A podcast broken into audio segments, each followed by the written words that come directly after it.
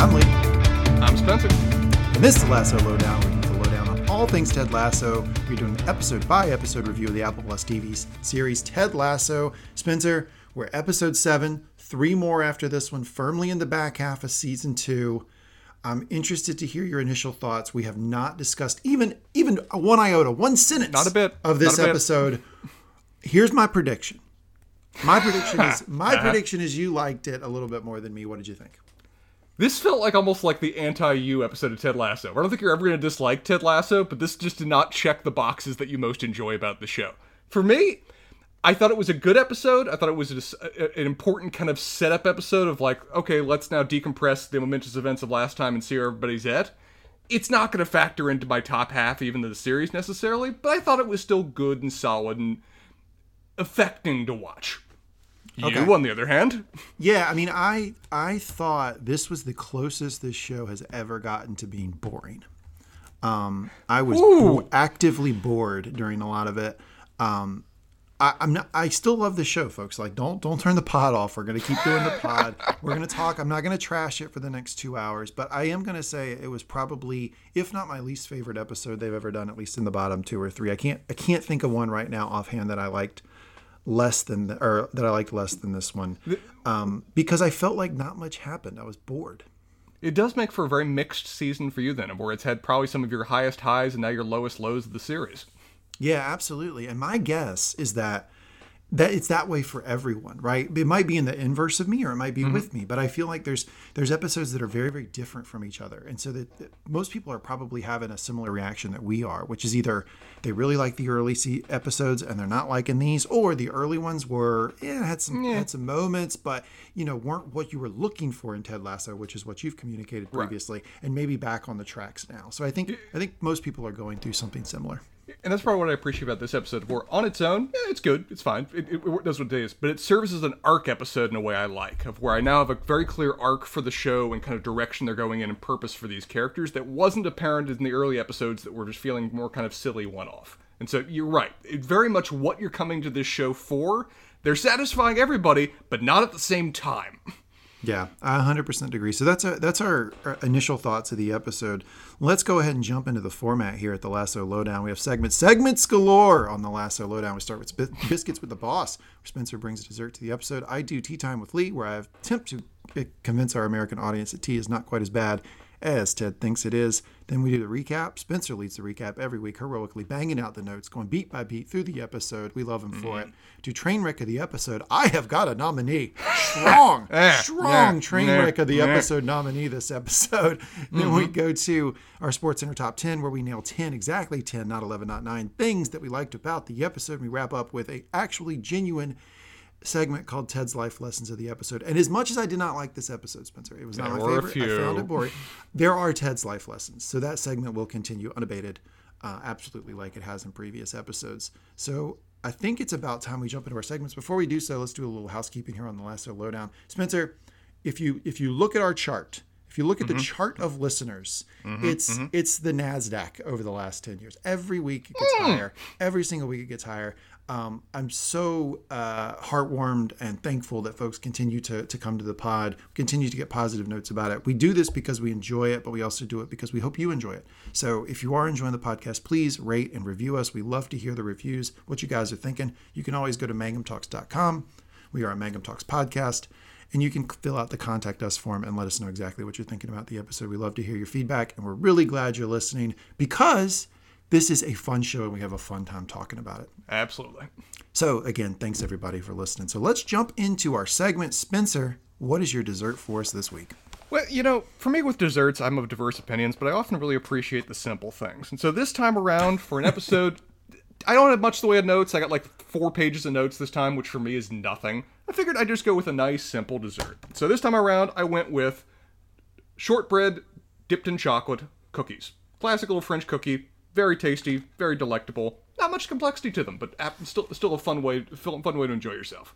So, question for you. Isn't that pretty close to the black and white cookie you did last week? Shut up. But yes. It's just, okay. I'm not trying to call you out. It was a genuine question. Sorry, I think I phrased that incorrectly. I genuinely was wondering, like, isn't that kind of what a black and white cookie is, though? It's leaving out the white. It's just the cookie dipped on one side with chocolate. It's a bit. It is very different consistency on the actual cookie itself, but in terms of presentation, it looks like they left out half the top of the cookie.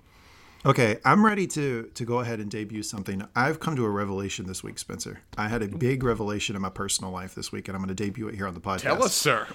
I have finally settled on, after 36 years on this planet, I've settled on my favorite type of dessert. That's right, ladies and gentlemen, it's a cookie. I decided that cookies are absolutely my favorite. Yes, cookies are my favorite, because here's what I discovered, is that if I have pie in the house, I can shoo the pie. I can step away from the pie. But the cookies. If there are cookies on the counter, I'm going to eat cookies every single time. There's no other dessert that draws me like cookies do. So cookies are my favorite dessert. I'm just going to go ahead and debut that this week. I am so in the same mindset as you in that regard of where you keep any other dessert, I'll enjoy a slice during the evening. You know how much I like dessert. If you have a big pile of cookies on a counter, I have no choice but to go full Cookie Monster on those just in a heartbeat. 100% the same. I can't stay away from cookies. So cookies, my favorite dessert that is out there. It is so funny that you took this tack with your segment, because my segment, Tea Time with Lee, I took a very similar tack. So this week I have for everyone here on the podcast a tea called China green tea. And it is of the Butterfly brand, and it is the national green tea of China. So this is the green tea that the Communist Republic, et cetera, fill in blanks, of China creates. You can go to any of your Asian grocery stores. It is the most basic label. Maybe I'll take a picture and put it on our Facebook page. It is the most basic label you'll ever see to a green tea. It is serviceable, but it is boring tea. And that is exactly what this episode is. This is the most basic, boring, cheap, I shouldn't say cheap for the episode, but it is cheap type of green tea that you're going to find out there. I have it. I drink it.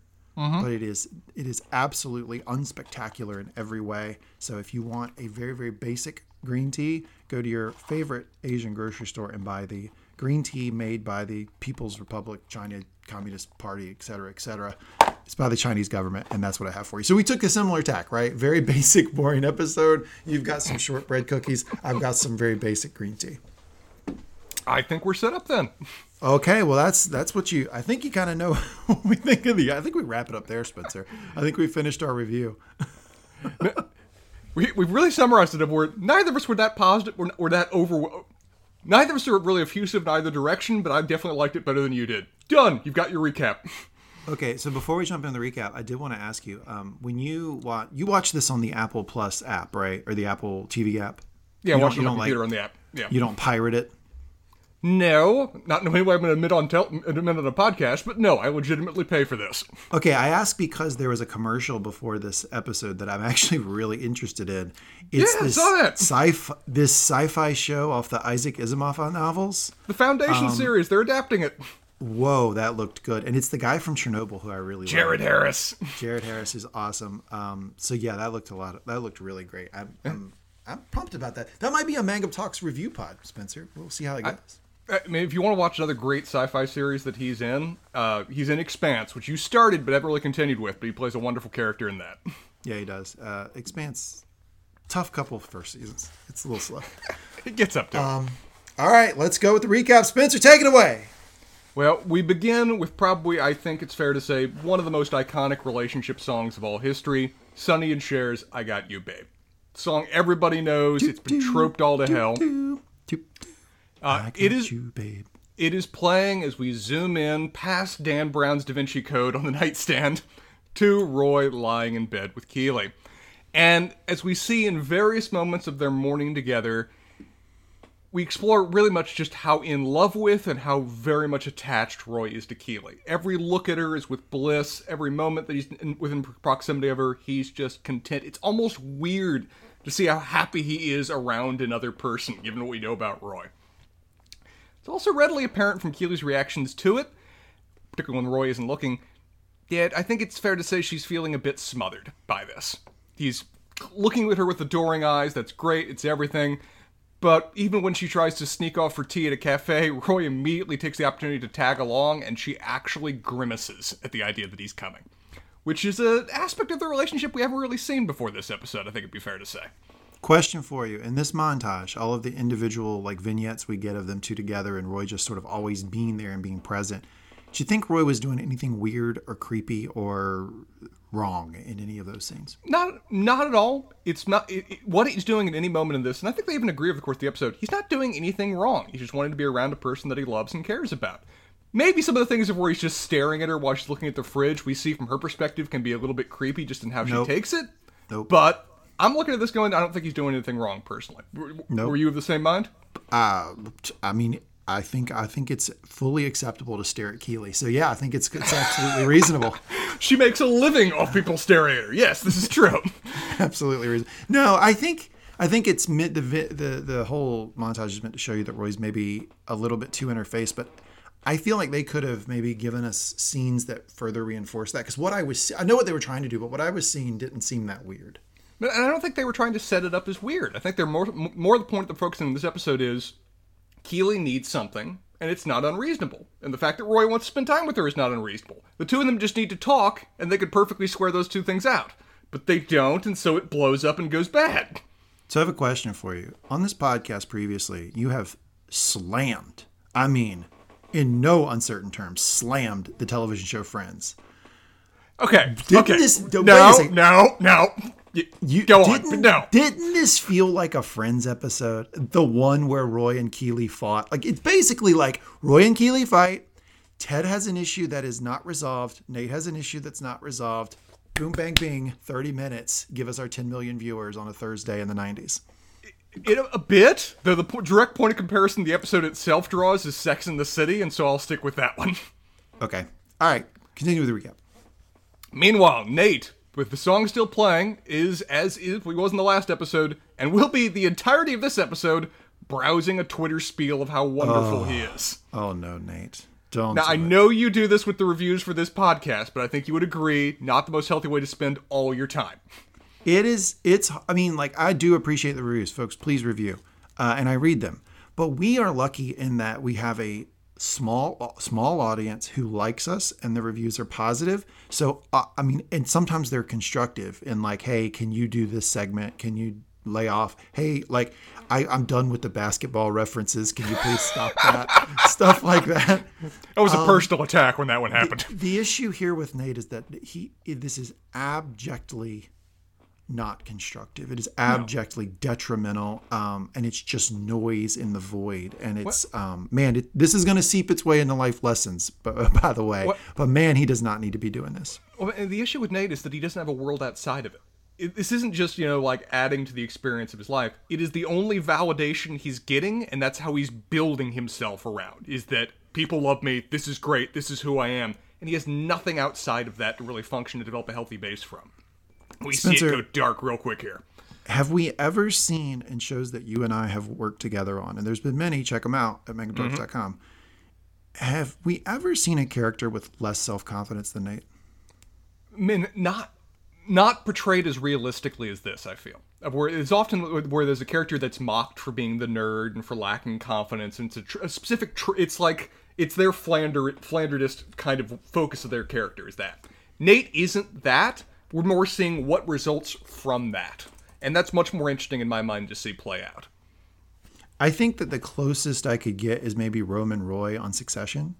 Ooh, maybe. I think he still has more confidence than Nate does. And by the way, we're going to review Succession Season 2 when that comes out in the fall. So folks, if you like Succession, we're there. Roman Roy is close. But man, he has such low self-confidence. And they really do portray it well. I actually like Roman's example too. For Roman, and it's in some ways driven by the same kind of original sources. For both of these characters, we see a lack of love or sometimes straight up abuse from their fathers. It's really informed of a lot of where they're coming today in terms of lack of confidence and how that plays out. For Roman, it plays out in debauchery and just not giving a fuck. For Nate, it plays out in just spirals of reaffirmance to be able to get through the damn day and abusing those around him. But as we see, when he arrives at his parents' house, we find that his dad is yelling at the news. And unlike my dad, not even yelling at the TV, he's yelling at the newspaper. Yeah, that's funny. That's old school, man, yelling at the newspaper. We see him and his wife share a pleasant moment together. And it's interesting because she comes over and she just kind of mocks him. And he responds to smile and laugh with her. Isn't that interesting? He's such a fucking asshole all the other time, but he clearly loves his wife. I thought that was a very interesting thing they threw in there. It provides a fascinating focus for then how much he turns the moment Nate walks into the room. Because, you know, Nate walks in, he's brought his mom flowers, they share a nice moment. Yep. His dad doesn't even acknowledge his existence. Doesn't greet him, doesn't say a word to them. Nate has to actually, you know, move one of those wonderful boxes that him and his niece make. It's his niece, I think, that makes it with him, right? Do you remember that correctly? It's his niece, yep. Mm-hmm. Moves one of those little mouthy boxes that he likes to use previously, and then has to actually greet his dad for his dad to even acknowledge him. And even then, all his dad says is, Nathan, it's nothing. No warmth at all. He's become a complete sourpuss when we see him having emotion and responding well to his wife seconds before his son walked into the room. I've previously compared Nate's dad to Uncle Phil from Fresh Prince. He's worse than Uncle Phil. Hey, do you think that little box that Nate got was like his niece congratulated him for the great game? I felt like that was a present. Yeah. It was seemingly left pointedly in his chair. As if, right, you know, exactly. Celebrating you. These are the things we've made together for the team. Here's a new one for you and your team. And that's a really nice gesture. I'd love to meet Nate.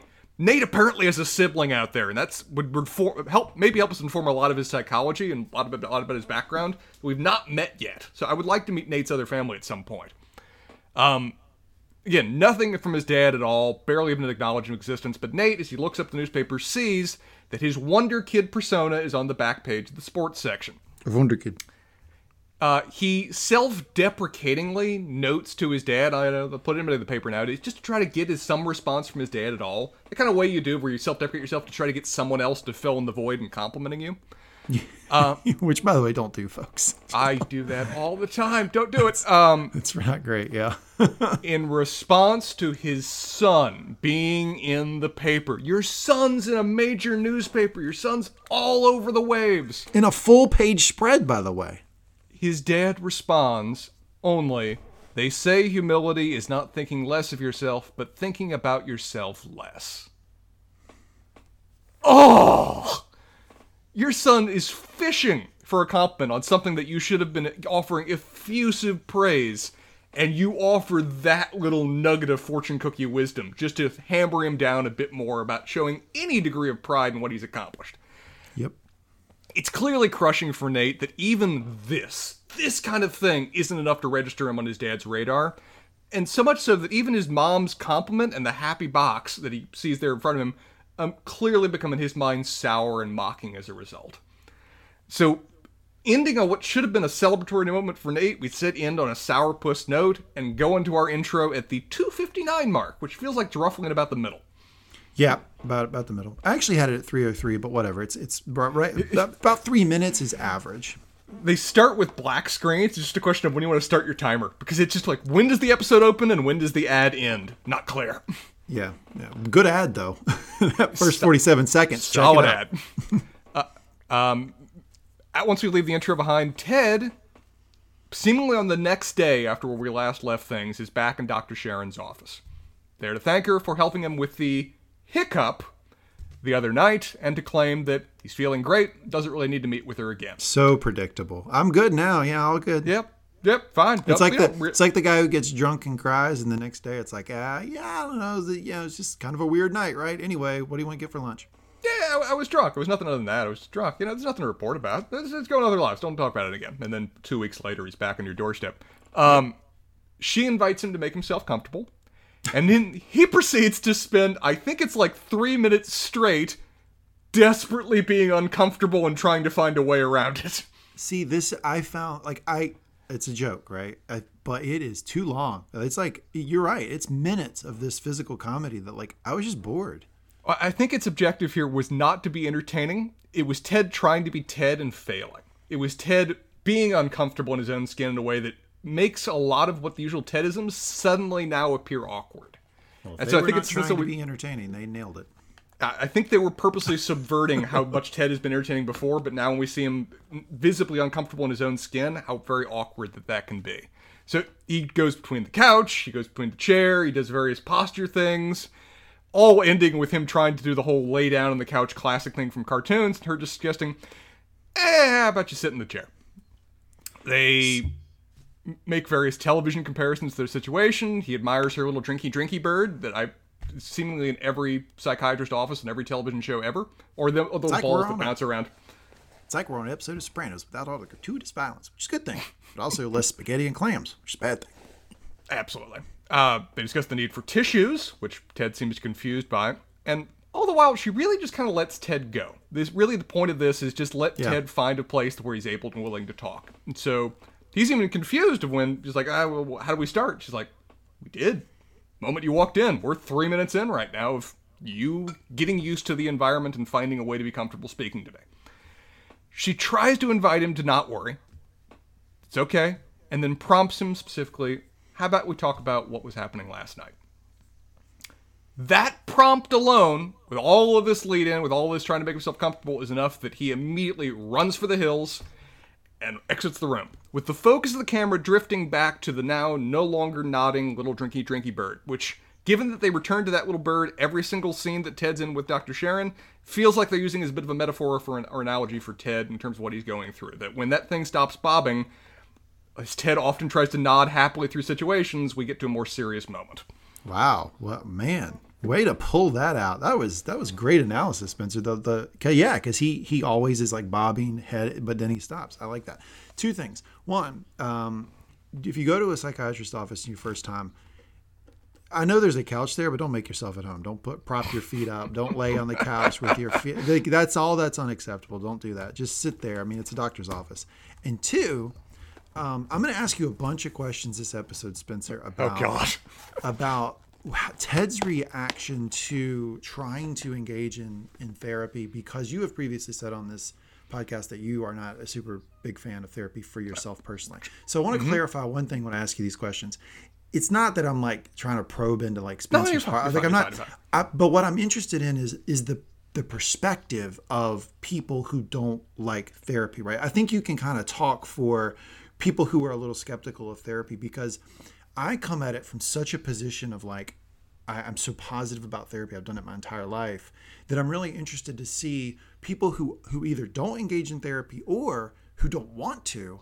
How do they feel about how Ted's acting here? Do they feel some sort of kinship, or do they think it's over the top? That's what I'm interested in. Man, just as background as we go through this, it'll be fascinating to explore. I, like Ted, have gone to therapy before and did not have a very good experience with it. And so between that and general degree of discomfort with the idea Midwestern of it, skepticism. I'm bringing a lot of Ted to this podcast when it comes to, I'm very much understanding where he's coming through on some of these things and at least sympathizing with it, even if I see how it's going wrong. See, that's great. So that's what I want to explore as we go. Yeah, great. Yeah. Great. So Ted leaves, now down at training. And this is one of a couple moments of where we see Ted give advice to other people, which feels like he's trying to justify his own life decisions rather than necessarily frame it as the best advice for them. What he's taken often makes sense, but you see almost where it seems all to be aimed inward, of where he encourages essentially the team to hide what they're actually feeling. And this is the main subject of advice, of where he offers that, first thing, never let the other team see know your home address, otherwise they'll go full Jerky Boys on you. And two, don't let them know that you're tired. Don't let them know that you're weak. Don't show that kind of thing to them. Because only face I want to see out of you is... What did he say? Game face. Oh, yeah, game face, baby! Darn tootin', Vladimir Putin. Yeah, so the reason I was pausing there is because I wanted to make a point. You're right that I think this is some parallel to what Ted does, right? This sort of like hide your feelings thing. But it's also like super great advice from a coach. Like, you really do need to do that in sports. Like, the second you start huffing and puffing, they're going to put their foot on your neck. So it is not a good idea to show that you're tired in a sport game. And he's going to give advice to Keeley later that is not necessarily good advice for that situation, but you also can understand the foundation for it as well. So Ted's never going to give you bad advice. You often just feel like he's sometimes speaking to himself as much as he's speaking to you. Right. The team divides up to go with different coaches, with Danny and Beard's group left behind. And the team starts to kind of do that thing that friends love to do, where they rib you a little bit. They start ribbing Nate on the subject of, hey, are you too big for us now? The new all-star and everything else. Nate politely responds to the well-meaning ribbing from both Danny and Jamie. He's like, funny, whatever else. Then Colin steps up. And lucky Colin, us. We get to be trained by the Wonder Kid himself. And note that he says the Wonder Kid thing. Last two didn't say the Wonder Kid thing. Colin hits that one. And with that, Nate responds, but rather than just politely brushing it off, he fires back. Offering, very funny, Colin. You a stand-up comic now? Kind of ironic, because I set you down on the match the other day. Ooh, which burn. It's a good burn. Everybody loves it. Everyone just thinks that Nate's just returning fire. Everybody just kind of laughs it off. Colin even smiles to it. It's a good fun. They're completing the ribbing kind of experience.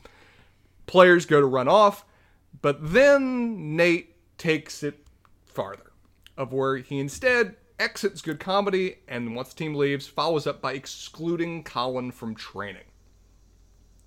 Beard's doesn't he say, I want all my best scorers on the pitch? Colin, you can sit this one out. Yeah, that's the exact language they use, which Colin thinks that he's referring to the whole group, but then he realizes that Nate's specifically excluding him. Colin's confused and just kind of returns to repeating his mantra to try to get through this experience. I'm a strong and capable man. Beard is equally confused by that, but is also notably watching it on all of this with seems like a certain measure of concern. Well, it's interesting. Beard's reaction, I thought, was really subtle because he does appear to be enjoying the ribbing. Like, he's kind of smiling along with the ribbon, but he seems to notice that Nate doesn't go to a good place because his face gets concerned toward the end. So he kind of has that journey that I think all the viewers are, which is like, oh, this seems fun. Oh, and like something to point out here is that someone with as low a self-confidence as Nate has, in my experience, generally cannot participate in this sort of friendship, the fun ribbing. Yeah. And this sort of like give each other crap. Because I have made friendships on doing that. I love doing it. It's covered on this pod before. It's one of my favorite things to do. And I've gotten a lot of positive feedback from friends in the past. They think it's funny. They enjoy it. People with super low self-confidence typically can't engage in it. And this is not the only time we see this episode from Nate. Absolutely. Yeah. And it's a very accurate point on your part of where if you don't have a good enough foundation to be content with someone just politely mocking you, you can't tolerate it. You don't know how to take it. There's no divide between polite friendship, just kind of mocking various aspects of you, part of recognizing and appreciating the whole of what you are, and fundamental attack on my character that I cannot recover from. In terms of things that people are having trouble recovering from, back in the locker room, Sam is obsessing over banter, because it's now been 2 days, and his message has been left there hanging. Message, just to fill everybody in, that was the message where he said maybe we should meet. This is the first time I think they broached the subject that what we now know as Sam and Rebecca of actually meeting each other. Yeah, and Boss Girl has not offered anything in response, and to make it even worse, there are signs with those little triple dots that appear that she's possibly responding, and then nothing actually comes. The team is both commiserating and ribbing and debating whether she's dead and if it's better, it's better that she is, and assessing whether Ratatouille is indeed the greatest film of all time, which it is indeed marvelous.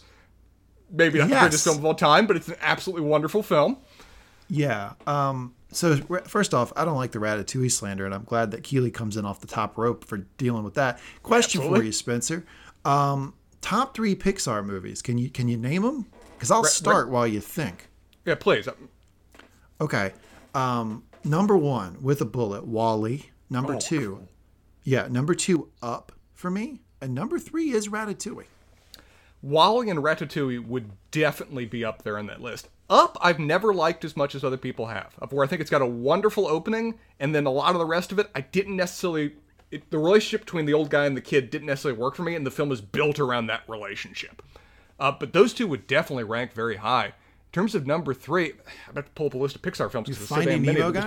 Finding Nemo was a solid choice. Here, I'm pulling up a list. 24 feature films they've got at this point? Jesus Christ. Yeah, while you look them up, I want to make a point.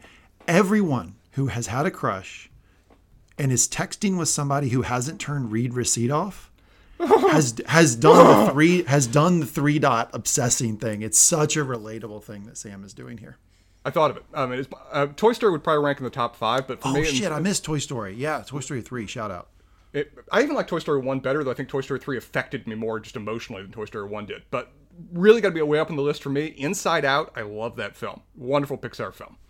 Yeah, and they recently did a really good jazz one, too. About some guy. I've not seen that one yet. I need to watch that. That one's solid, too. Okay. We'll do Pixar. It's like all the Pixar movies in this podcast at some point. It'll be great. Yeah, maybe on the Mangum Talks TV thread. I said, the team's commiserating. They're trying to, really try to bolster as much as they can. But when they see the three dots appear again and no response comes through, everyone's just like, sorry, man. It's dead. You're dying. Nothing that we can done here. Maybe she got hit by a bus. In Rebecca's office, I love that they think that's a better alternative. It's like, no, it's not that she's rejected you. She's dead. Much better scenario. Maybe she got hit by a train. Rebecca's office, we see that she's in the act of possibly sending a message, but can't go through with it. Keeley and Higgins are trying to psych her up to actually respond and, arrange for the banter meetup, all while continuing to have the Ratatouille debate, which, as you said, I love that Keeley just steps in to say, no, it's a wonderful film and it's perfectly on point for this situation. Ironically, it's about snobbery and how good art can come from anywhere. So stop your dithering and fuck your goddamn rat. I love that line so much. Go fuck your cartoon rat is just a wonderful way of encouraging someone to get the hell out of the house. I've talked before about how I really enjoy the acting of the lady who plays Rebecca. You enjoy a lot of things about the lady who plays Rebecca. I enjoy the acting a lot. There's a moment here in this scene that just had me rolling, as boring as I thought this episode was. And it was when Keeley says, you need to respond to him. It's been 2 days. And Rebecca is like half chewing something. Mm-hmm. And she just turns around like mid-chew and goes, I don't know what to say. Like, it's like such a childish thing. And it's so like exactly what she's thinking and such a human moment. I thought it was acted just top tier, A+. And you understand Rebecca's psychology here, because from her perspective, and she even says it, all relationships that she's known and experienced have inevitably failed. So why start again something that you know is going to go nowhere? Yeah, that's tough. Meanwhile, her other two data points of comparison are Higgins, who says that his relationship is the relationship that is the oxygen that gives him life, which leads Rebecca to concede that apart from Leslie's marriage, which is a bloody greeting card of some kind, and Keeley, which Rebecca refers to as her and Roy being aggravatingly perfect in every way. Mm-hmm. Keeley takes that compliment and then gets that face on her that immediately tells Rebecca, oh, we need to talk about something now, right, don't we? Yep. Keeley reveals that they're having a bit of a snag because he's just like a constant shadow to her and she never gets to be alone. And question for you. In a relationship, are you a person that needs that kind of separate alone time away from your partner? Because not everybody does, but I think a lot of people don't necessarily realize how much they kind of do. So I'm always the guy, like when we go out for like a weekend, right? But back in the normal world when we could, and like all of our friends would get together. I was always the guy that was like, more, like, let's keep hanging out. Let's do more. I draw energy off of people most of the time. So I don't need a lot of alone time in a relationship. Maybe 20 minutes here or there, like literally that's it. Like I can be right next with somebody all the time because I'm an extrovert. I draw energy off of people. You? And this is one of the ways where it can be weird to people that we're so close friends, because you know me, I am the exact opposite of that. As much as I love my friends, love hanging out with everybody else, even among that group, it can be draining and I need my alone time. So even in a relationship with somebody I very much care about, alone time is essential. Doing our own thing and be comfortable doing our own thing is an essential kind of thing. Yep. Yep. Everybody works differently there. One thing you have to do as an extrovert is notice someone. Like, I have to notice you, and I have to notice your bars. It's almost like a video game. And I see your bars start to sag. It's draining. And that's when I'm like, hey, you know what I'm going to do? I'm going to go exercise. I'm going to get out of here for a little while. God, you're so good about appreciating that. Because so many extroverts, it's just not the world they operate in, so they don't understand how an introvert works. And on the opposite perspective, like seeing people deal with the pandemic, I had to constantly understand that, oh, for me, this is just, it's a thing. It's not great, but whatever. And then there were extroverts that were dying inside in their own homes. I hate it. Now, Keeley, reveals that this is a bit of a problem. She's not really comfortable with this. Just in time for Roy to then walk in and for Rebecca Higgins to hilariously start jazz scatting to cover and distract the situation. I think we're gonna have to institute this on the podcast. Whenever anything awkward comes up in the recap, I'm just gonna start jazz scatting. Roy correctly and immediately deduces that they were talking about him, helped by the fact that Keeley just straight up admits it. But then Roy Fashion just kind of shrugs, says big whoop, and is like, time to go. Two of them leave. Moment they walk out of the door, Higgins starts them up and they start jazz scatting again. One thing I've noticed, Keeley, I don't think I ever catch a lie. I don't think she ever lies to Roy. Every time he asks, are you talking about me? She says, yep. I don't think I in this entire episode, even though they're having the friends level fight, the one where Keeley and Roy have a fight, I don't think she ever lies to him. And this is the big difference from the Friends kind of comparisons, whatever else, of where even when Keely will start to lie or start to distract or cover, in the same conversation, sometimes even the same sentence, she'll go back to what it is. Of like, I think it was last season of when Roy said, "You slept with Jamie to get back at me," kind of thing. And her immediate response is, "No, of course not. Maybe. Kind of, yeah." Yes. That's exactly what I did. Yep. And that's a key thing. It's so much of relationships on television are two people lying to each other. And then the drama and fallout of that happening. These two don't do that. They have their snags, as we see this episode, but they're goddamn adults about them. Mm-hmm. Now, we exit with Jazz scatting to go back to Keely's house, of where she is doing what I do all the damn time, looking at the massive list of things to do on her computer and looking and feeling paralyzed before them. Roy offers to help by basically presenting sexy distractions, which is great, but not what she needs right now. She enjoys it, but she stops him and directs him to go sit on the couch and read Dan Brown's The Da Vinci Code. Question, have you read The Da Vinci Code, by the way? Yes, I've read The Da Vinci Code. God, he's 20 years late on this book. That's the funny part, right? But it's hilarious, because no one's read The Da Vinci Code since that, 1-2 year period where everyone read The Da Vinci Code. And notice he has a beat-up paperback copy, too. Yeah, he picked this off somebody's shelf or got it from a used bookstore kind of thing. But... he's loving it the way everybody does in the moment of reading The Da Vinci Code, because that's what Dan Brown's a god at. Blown. Yes. Templars. However, while "I'm Your Man" by Spiritualized then begins to play in the background, Keely can't stop being turned on by, distracted by Roy, purportedly for the reason of, "You're doing exactly what I tell you and it is so fucking hot." She climbs on, they have a good snog, and the scene then... hilariously cuts perfectly to then sprinklers going off in the stadium as we exit to black. The next day, Ted has arrived back at Dr. Sharon's office for another go. Yep. She seems surprised, I think it's fair to say, that he's there, but he simply responds, "Yeah, well, I don't quit things." Well, did you notice that he walks in when she's on the phone and he just sits down? He's rude from Jump Street in this interaction. Yeah, he's coming in here with a purpose right now. She's caught off guard by this. This is not really a side of Ted that she's ever seen before. He's just abjectly mean. Yeah, it's kind of weird. It's interesting to see the repeated line about "I don't quit things," because that's the last thing we saw him say said to his wife in person, was that he promised he would never quit things. So building off that kind of informs a bit of this conversation there too.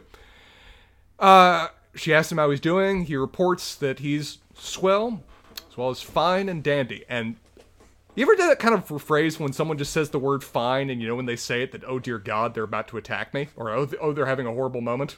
Pretty much 80% of the time I hear the word "fine," that's really what's going on. That is a very big like blinking yellow light. Yeah, "fine" is "I don't want to answer anymore, shut up" kind of response to that question.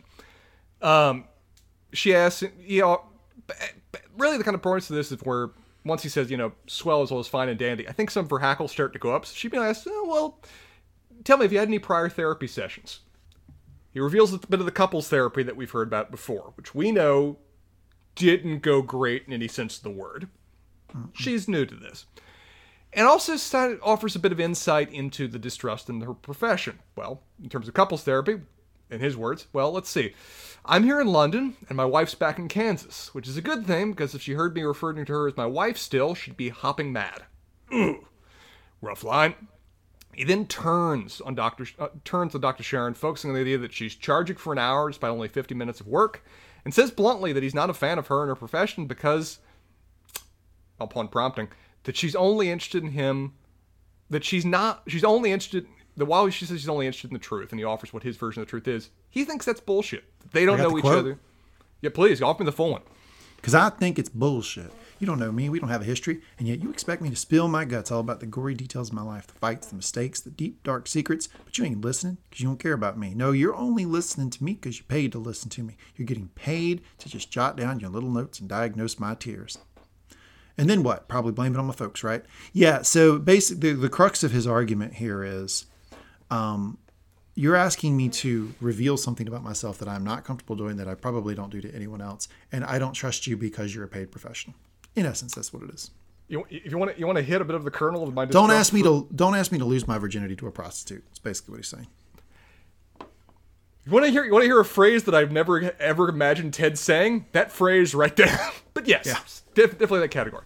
And also summarizing a bit of my distrust of a lot of forms of medical professionals, both therapists, psychiatrists, even doctors to a certain degree, in terms of personal interaction with them.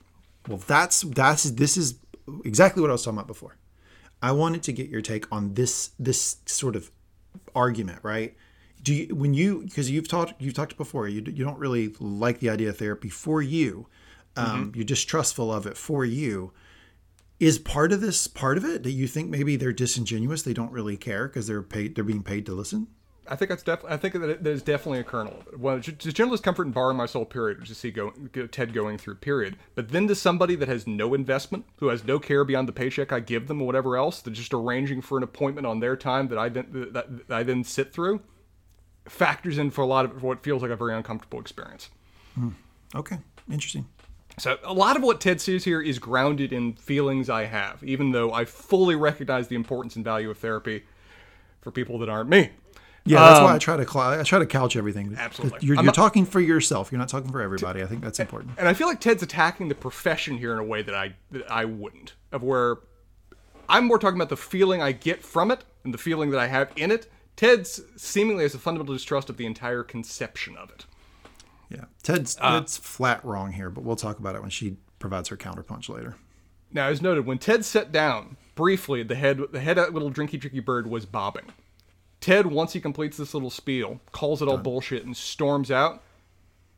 Sharon's looking almost like a little concussed, looking a little bit hurt by some of the lessons that things that he just said, and the camera focuses on the now very non-bobbing drinky bird, yep. Which we're going to return to that every time we see these kind of scenes. Nate and Rebecca are now back out in the hallway, and they are just dwelling over their phones again, because that's what they do the entire episode, is just dwell over their phones, when Rebecca bumps into Sam. Hmm. They have that kind of brief, awkward conversation, which is centered around, really, about how these machines connect you, but they don't bring you closer, which is kind of summarized in this scene where two people that have been chatting through their phones actually meet for a little bit, and they got nothing to say. They're only interested in their phones, yeah. Yeah. I've read some fans say on the scene, "Oh, look at this, they're vibing, they're going to be a couple together." Did you get any of that from this scene? No, I thought it was very awkward. Yeah. I didn't pick up that at all, but I think some people are getting maybe too invested in their relationship, but we'll see where it goes. I thought it was two people who don't know how to talk to each other. It's pretty awkward. Yeah, I think that's very much what it was. Back in the coach's office, Will, the kit man, operatically announces that the pens have arrived, expecting some degree of reaction from Nate. Nate doesn't even acknowledge his existence. Returned to this whole thing about his dad earlier. I just want to give a shout out real quick to my wife. Nothing makes her happier than buying her pens. Literally, she loves pens.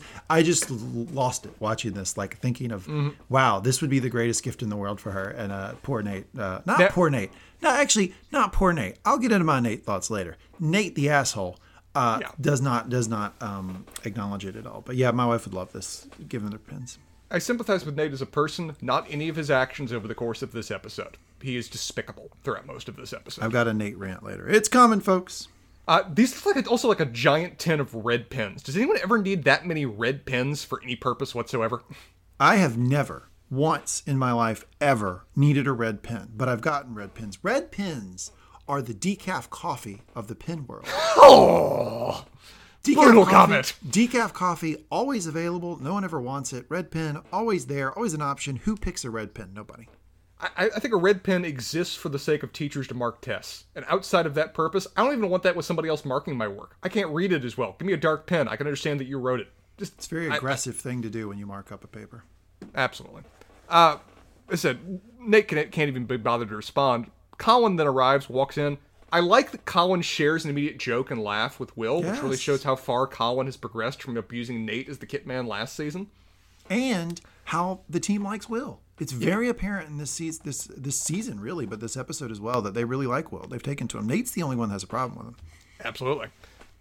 And Colin comes in for, again, this shows just how much Colin has matured, really, to just, having had that moment with Nate on the pitch, he immediately just goes to say, hey, I just wanted to check and see whether we have a problem, whether I've done anything to annoy you, just based on what just happened a bit ago. which is absolutely the thing that she should do here in private in this room. That's the correct thing to go about right there. Noting that, hey, Danny and Jamie did the same thing and didn't respond to them, so it's just, is there anything personal between the two of us we need to work out right now? Nate proceeds to answer his question. Oof, duh, oof. It's brutal. I mean, we can recount the details of it, but it basically boils down to, well, they're awesome, and you're absolutely not. Which is a horrible thing to say to another person, but then he frowns it in detail of, well, you know, they're like artists, like Picasso and Gauguin. Pedophiles? No, the artist side of things. And you, on the other hand, you make art, but not the kind you ever see in a museum, more like the kind that they would use to cover blood stains on the walls at a Holiday Inn. Good God. Wow. That was, where did he find that one in the well of hatred? I don't know. That's a creative, that is that kind of, when you say something brutal to somebody and you also make it creative, it just cuts that much deeper. Yeah, jeez. I mean, he just says, basically, you make art, but it's shit art. It's just art that's there. It's functional. So, just go do that. And basically just shut up and go away. And he even started this conversation with not even being willing to look at Colin. He's just still just so focused on his phone the entire time and just browsing through the Twitter spiel of awesome. Then when he turns back, says this to Colin, he finishes and just turns right back to it. Just letting Colin without a word to leave. And Colin is just left obviously speechless and hurt. He has no idea how to respond to a coach, his assistant coach, telling him that thing that no coach should ever say to a player. Beard, notably, from the other office, I'm presuming able to hear it through the glass, looks on, clearly not happy at all, while Nate returns to his self-congratulatory spiral of Twitter and news articles. Now, which are also reaching the tenor pitch and hyperbolicness that you always see news articles and Twitter do after time, all saying Nate should coach his own team now. Yeah, Nate needs his own team. Question for you about this scene. Colin, please. When he says, hey, you got mad at me, when he's talking, Jamie and Danny did the same thing, but you got mad at me. He says this quote, just because I felt like you got angry at me for taking the piss yesterday. What the hell does taking the piss mean, Spencer? This is some British that really flummoxed me. It's a British phrase for ribbing. It's taking the piss out of someone is basically letting a little bit of air out of their balloon. It's mocking them in terms of a friendly kind of way. Got it now. Thank you. Expression I've always particularly liked, so I've noted it for a while. Two questions here. One, idea of Nate coaching his own team. On a scale of 1 to 10, is this a 1, absolutely horrible, the world may end idea, or 10, the second coming of Christ? It is Nate is on a ladder, and he is on rung 1 of a 20-rung ladder that I believe he could potentially climb, but he is on rung 1 right now. And he shows that in this episode. Nate has some serious, serious issues about his self-confidence that he's got to overtake or at least start to deal with before he can be in any position of leadership. Because when you have such ingrained self-confidence issues that it displays the way that it is this episode from Nate, and he's so preoccupied with what complete strangers are saying about him because he does not feel self-confidence himself, there's no way he can lead a team. He is really, really behind the eight ball on that one, I think. What do you think? I think I absolutely 100% agree. I also think it's also probably one of the more authentic portrayals of just how the hive mind of Twitter and news journalists work whenever they see somebody do a good thing. Of where they do one good thing in the first moment you've ever seen them, and now you think that they can do everything. And then there's the backlash to the backlash, and the backlash to the backlash, and the backlash to the backlash to the backlash. It just goes in cycles. It's nuts. We get to see Nate experience a little bit of the backlash that's starting now on like day 2, 3 after it happened by the end of the episode. Yep. But we'll return by the point here in a minute because we see a better scene of it later. Because we see Beard looking on at this like, well, that's going to be a thing to talk about. Does not Ted like. Ted is meanwhile walking the halls when he smells a bit of cigarette smoke in the air and follows it to the boot room, finding Keely enjoying a bit of private time to herself. Higgins and Rebecca arrive shortly after when we learn two things. One, this is the room where smoking doesn't count. Great to know that place exists. It's usually a bar. It is, actually, yeah. And two, Keely is desperately looking for a space away from Roy, who is presently in her office reading basically Dan Brown aloud, talking about Templars and shit. Will arrives, being apparently the only person that's working today, trying to, look for boots in the boot room. While Keely explains that while she thinks that Roy is the cat's pajamas, another phrase I've always liked, she just needs a moment to herself every now and then. Keely, stop auditioning your complaints.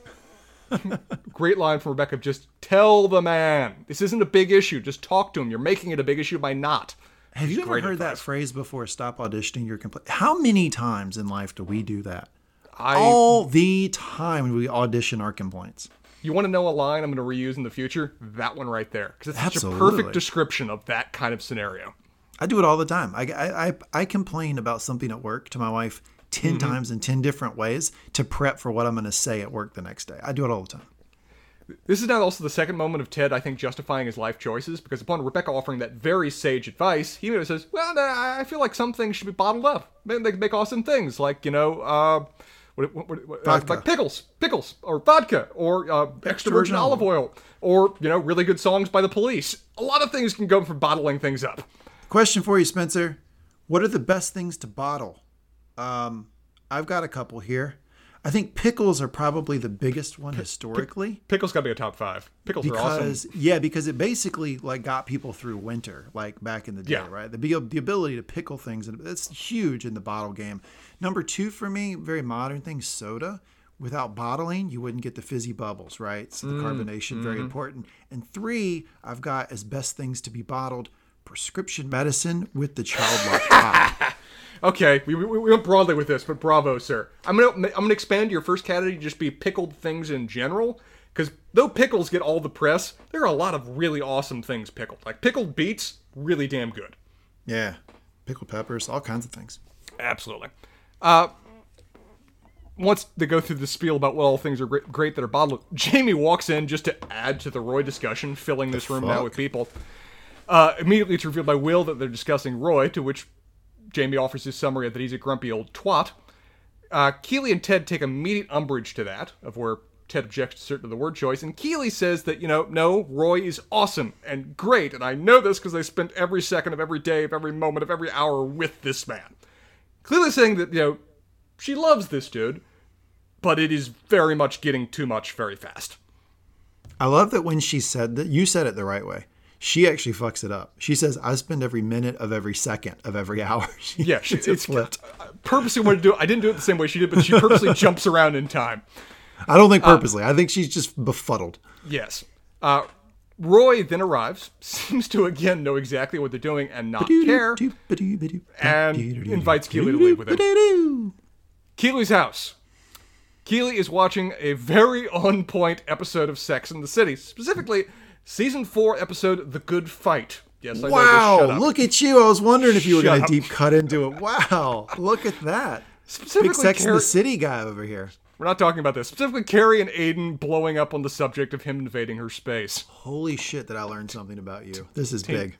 Team Aiden right here. Okay, Roy sits down and immediately then begins to read right in front of her from the damn... Shut up! The damn book that he's leading out loud. You ever heard that annoying thing of where you expect someone just to sit with you and you're doing your thing and they're going to do their thing and it'll be fine and they can't help but get you involved in their thing?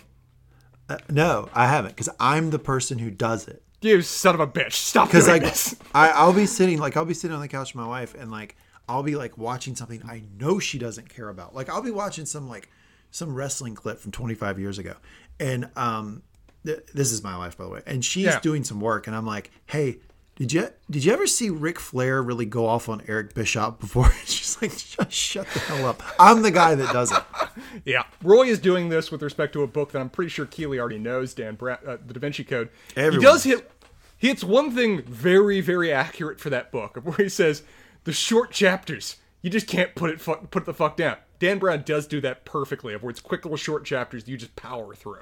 I actually like that. I like that in a book. I like it too. It's evil genius in terms of how well it just keeps you in the book. Keely, though, has clearly bottled things up way too long, because she takes this moment, of which could have been a couple days ago, a very polite, simple conversation that would not have led to anything, and under pressure, she explodes. She fucking explodes on Roy, revealing just how much she desperately needs time alone and apart from him. Whoa. All while the scene from Sex and the City is going on in the background at the exact same moment basically occurring. It Roy seems it's not only women who have secret single behavior. Thank you, Carrie.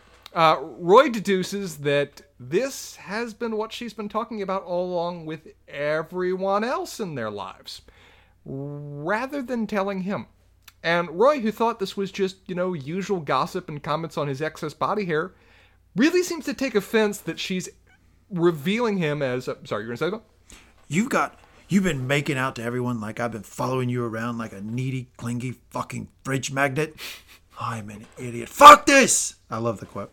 I love that quote. It's a great quote. I love Roy's ability to angrily describe something perfectly. And clingy fucking fridge maggot, needy, clingy, fucking fridge maggot is perfect.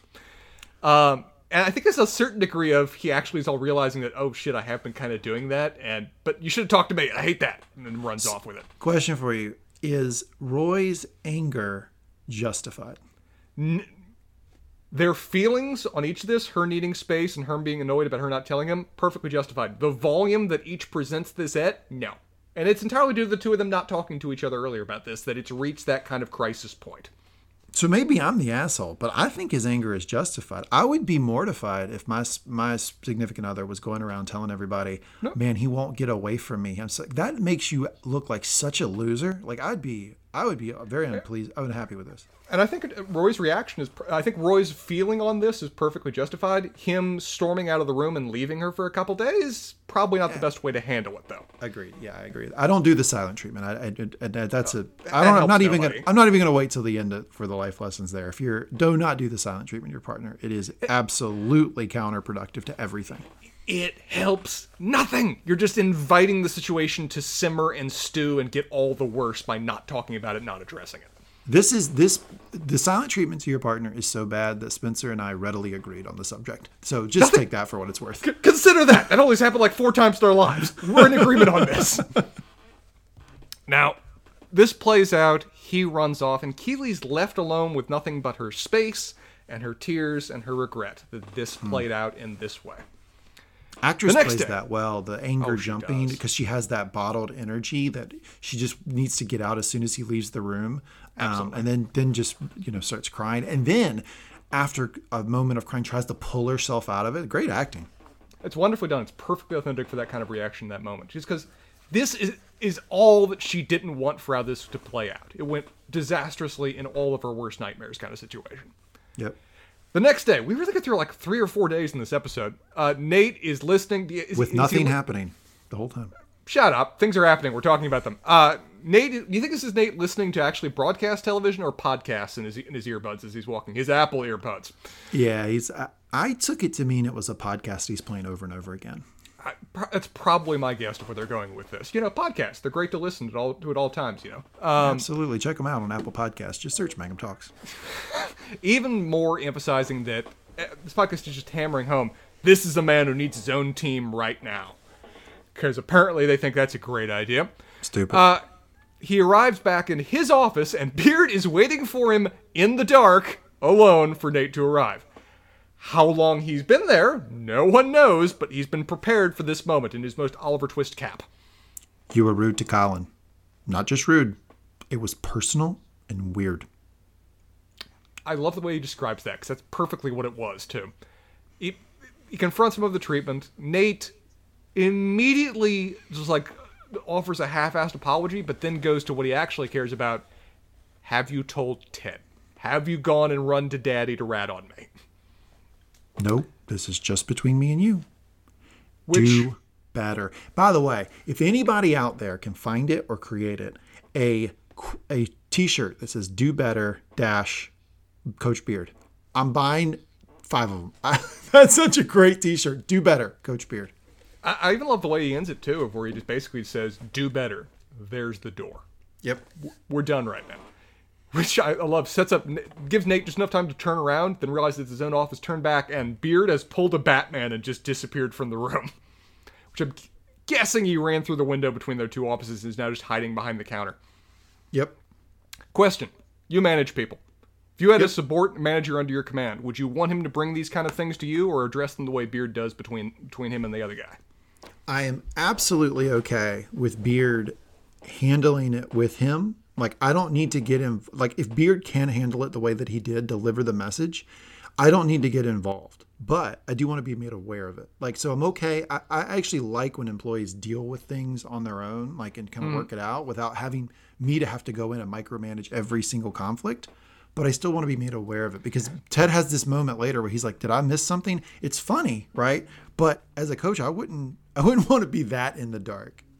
Yeah, I'm very much with you of where if you can resolve it in the moment, which Beard very much resolves it beautifully in the moment, do so, absolutely. But weekly report, I want this on the spreadsheet that I can keep track of. Agreed.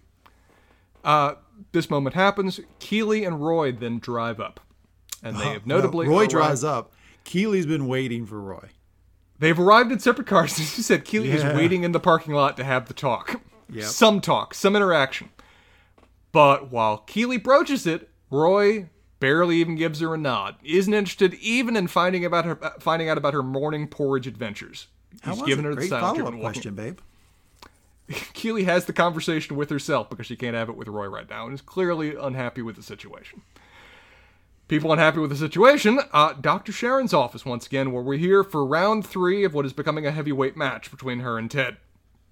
Let's get ready to rumble. Dr. Sharon doesn't even need to look around to know that Ted's already at the door. It's him that's knocking. And in each of these talks, it's been interesting to see the progression of we get less and less of the initial happy Ted. There's less and less of the usual cover and bluster that he offers when he acts on anybody. By the time we've gotten to this moment, he's quiet. He's muted. He even looks a little bit chastened as he's sitting down in this chair. This is what she's been building up for. She's been wanting him to vent and get through all of this to get to actually a kernel and moment where she can help him. And it's taken 3 days, but this is the time where he's open and vulnerable and willing to speak in a way without all of the usual happy facade. She, notably also, throughout this entire scene... the drinky bird is not going. Ted actually stops it from bobbing before he actually even starts talking here. Dr. Sharon opens by confronting Ted about the things that he said the previous day and that she found them rather hurtful about her profession, turning his comments deftly back on his own profession that you coach, you get paid to coach, and you do so despite the fact that you love it and you care for your players. Why would you assume that I would be any different?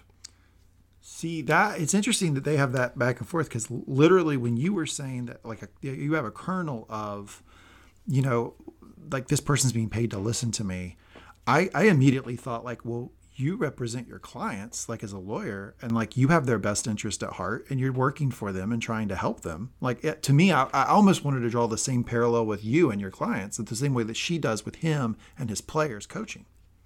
And it's a fair point of comparison to draw. I also see how many attorneys just don't even give a shit and just use and abuse their clients to their own purposes, which... Awesome. Okay. Well, I don't know. So I thought Dr. Sharon's rebuttal here was really strong, because... It was. In my experience, people go into psychiatry because they want to... It's self-selection. They go in because they want to help people most of the time. So I have generally dealt with people who really do care. Yes, they charge you. Yes, of course they do. They're professionals. They've been to school, et cetera. They have to make a living. But to say they don't care about you is in my experience, way off base. I've never had a psychiatrist I felt like did not care about me. And Ted doesn't have any response when she offers that. She readily concedes the point that what he was doing yesterday was not actually trying to make a good faith argument, particularly against Dr. Sharon, but was just lashing out. As she describes it later, what he was really doing was, you know, recognizing that self-care is scary and that fight or flight is a very natural response when confronted with these kind of moments. He just offered both at the same time, which... Watch your back, laying close. He went full Fatal Attraction. Never go full Fatal Attraction. Like, well, at least as far as we know, he didn't attack any bunnies, luckily, but we don't know what he did in his off time. Nice. I'm here for you. They discuss that, Ted, you're scared. And you need to understand that you're scared. And... maybe you don't want to learn more about why that is. But as she offers, Ted, the truth will set you free. But first, it'll piss you off. Man, is that a great line right there. She's good. Dr. Sharon's good. Ted good-naturedly calls her out. Well, should I start nicknaming you the truth then? Shout out Paul Pierce. Yeah, didn't think about that. She then smiles and spins her own very much Lassoism of, well, I can't be your mentor without occasionally being your tormentor. Ooh, I like that one. I love that she's starting to speak his language, that she's understanding better how to actually interact with Ted. That when they first met, it were very standoffish. She was very put off, it seemed, by Ted. She even references here, like, should I assume that all coaches are macho assholes? I think she did a bit when she first met Ted, assumed that's where he was coming from. Yeah, or at least completely disingenuous and condescending, right? I think she thought that a lot of his jokes were condescending and like just diminishing of other people, when in reality, it's A, he's hilarious. Two, a little bit of insecurity on his part. And I think our opinion of Dr. Sharon has turned probably more than any other characters in the series from when we first met her to now, in part because our opinion has been controlled by Ted's perspective of her. For previously, when we first met her, we only really got to see her through Ted's lens of her being standoffish, almost rude to him, not willing to engage him on anything resembling equal terms the way Ted usually does, and seemingly boxing him out from other players.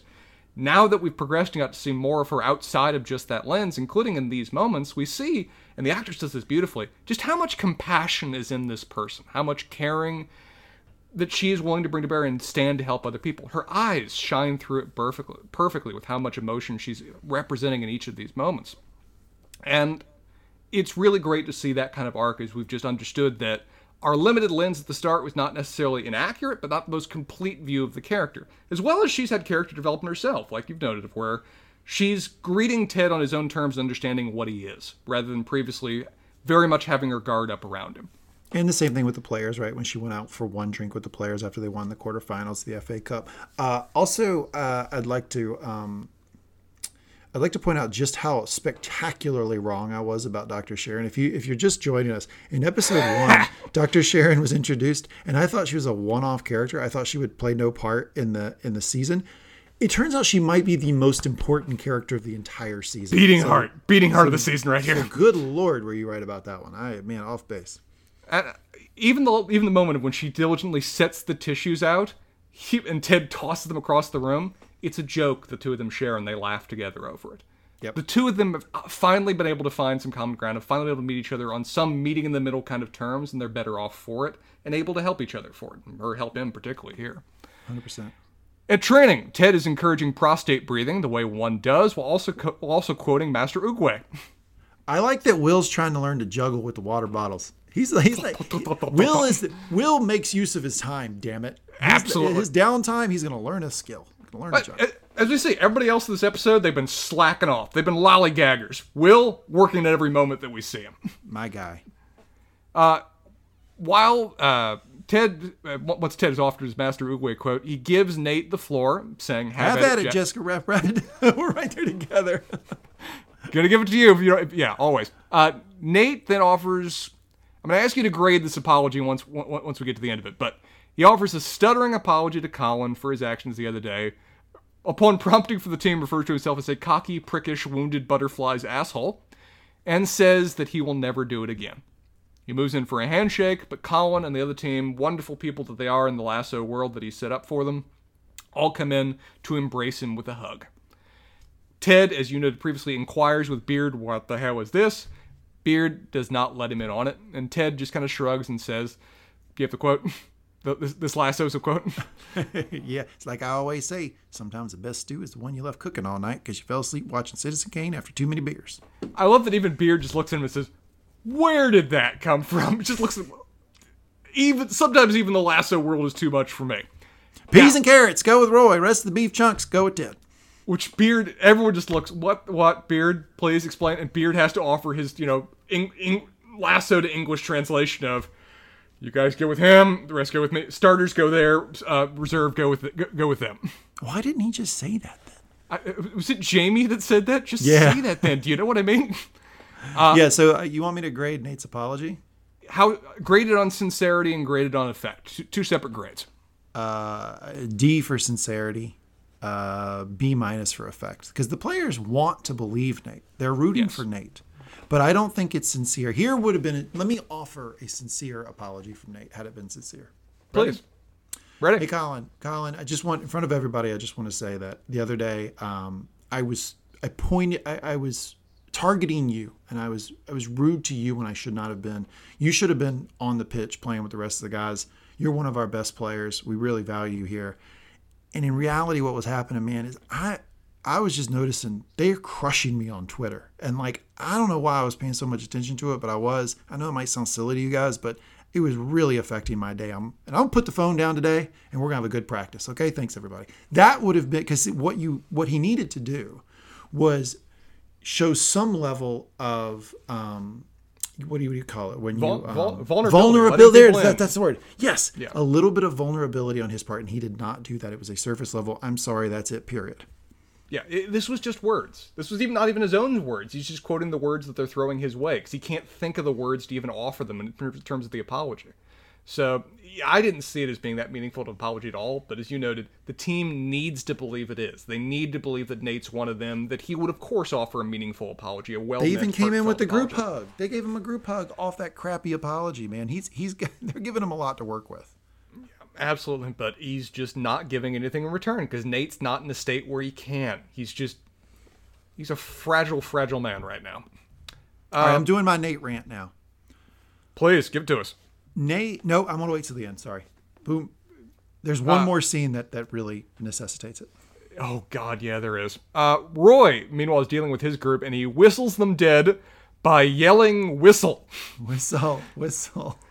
Tell me, sir, why does he yell whistle rather than use an actual whistle, as Isaac asks? Because my lips are sensitive to impure metals and whistles give me mouth hives. The things we learn about Roy over the course of this show. I love he owns them. He's not hiding this. Roy's always very open about, this is the reason I do things, this is how I work. I like, it's like Isaac asked him a very reasonable question. Hey, why are you yelling whistle? Why don't you use whistle? And then Roy gives a response, and it's like one of those like, the rare valid point. Like, yeah, you really should be using a whistle. Yeah. I've been confronted by honest-to-God truth in a way that people very rarely offer in response to questions. I'll be quiet now. He confronts Jamie over a play where, in Roy's view, he left a teammate unsupported and alone, and he needs to be with him at all times. Jamie then accidentally proceeds to give wonderful relation advice to Roy about the subject of trusting your teammate and giving him space and not crowding him. The actor here that plays Roy is Brett Goldstein, and yes. I adore his facial and eye working process when he goes through these kind of moments of when someone offers him an indisputable truth that he can't challenge or just tell to fuck off. And you could just see, like, his brain stall, catch on the gear, and then have to rework itself and get going again. And as always, he receives the good advice, can't dispute it, he processes it, he accepts it, and then just yells, fuck, and walks off to deal with it. This is what Roy does. We've seen it every time. So, one thing that goes on during this episode that, I'm here for the jokes, for like 70% of it. And there's not a lot of jokes this episode, which is why it's not one of my favorite. But one running gag they do, which I kind of like, I give it a B-, is Jan is around and always just cuts through the bullshit of every scene. Like in this one, he just jumps in and goes, oh no, Jamie's right. Like boom, Jamie's right. And then he explains that Jamie's understanding of the actual play and like how, like on the field, how he knows that he's supposed to give his player space in that particular moment, he got from a guy named Cruyff, which I will talk about later in the Sportscenter Top 10. So he actually calls out the specific coach that Jamie learned it from. So Jan kind of the narrator of scenes as we go. Well, we saw the same thing back when he was trying to when everybody was trying to reassure Sam over banter, where Jan's the one that walks up and basically says along the lines of, "No, it means the relationship isn't going anywhere and is dead." Yeah, exactly. Dude, you're right, but shut up. Damn, that means they're Danish. Dutch, sir. Get your right European countries. Left hand, now, right hand, same thing. Let's see. As I said, Roy walks off. Back in the locker room, though, the team, again, as you said, wonderful people that want this man to be one of them, have a gift prepared for Nate, which would have been awkward as hell if he hadn't apologized, but now he kind of sort of has, so they can give it to him. Of where it's his own number one on the team, Wonder Kid jersey. It was Will's idea, apparently. Again, though, it's focusing on the whole Wunderkind versus Wonder Kid thing, which was a mistake by Nate, which now he's actually progressed to the point of just openly denying happened. Yeah, he says, I said Wonder Kid. Like, what? No, and you know, Danny, they focus on Danny because Danny's the nicest guy in there. And he just goes, like, almost like, do you really want to say that? Like, that's a really bad look, my friend. Yeah, it's obviously not true, but everyone's like, okay, well, enjoy your jerseys, share awkward moment, bye. It's pub. Just another example of Nate, like, not having his self-confidence is so low, he can't read the room. Like, he needs to accept this Wonder Kid thing. Everyone thinks it's great and funny, and it's an example. It is representative, when they're referencing the Wonder Kid thing, of a time when he succeeded. That's the memory. Yeah, the memory is you. This would remember that time that you crushed it. Wonder, like, that's the thing. He should be openly embracing this, and he's not capable of doing it. But to the point that he's even having to rewrite reality to fit the narrative that he desperately needs. That he's perfect. There were no defects. There were no flaws. Everything is fitting to the narrative that he set for himself, and that's the way it is. He can't even acknowledge the idea of fallibility, even it's one that everybody loves and is rallying around him for, because he's so utterly fragile that even the slightest chip in him and everything's going to collapse and fall apart. So I'd have been walking around if I was him saying, look, it should be Wonder Kid. Yeah, that would be my step. It is Wonder Kid now. It should be. Well, even at this point, hey, I'm not the expression. I'm Wonder Kid. I'm my own thing. I'm not the Wonder Kid. That's an entirely separate thing. I'm Wonder Kid now. That's who I am. Jersey. I'm putting this jersey. Yeah, and there's so many ways to play this. Nate just does it wrong. But you can understand for somebody that is that lacking in self-confidence to that extreme degree, that this is a very authentic expression of just how inappropriately and defensively and angrily they'll respond to kind of moments like this. Yep. Saying this as a person who doesn't have the most self-confidence in the world either. While at the pub now, or at the pub, May offers Ted another beer, offers him a few words of wisdom to basically justify giving him another beer, when our all-time favorite of the show... If music be the food of love, play on. Give me excess of it. You know the quote? I know the quote, but where's it actually from? Shakespeare. Wonderful. Trent Krim, though, my favorite character on the show, arrives. The Independent. He walks up with a Casablanca quote, beautifully. And all the bars and all the plan. Yep. And gets right to the point of, he wants an official statement from Ted, and Ted in particular, concerning his early departure from the prior match. Ted just offers, the official narrative, but Trent cuts through that entirely and says, no, I'm here for a personal quote from you on what happened. Ted repeats the lie.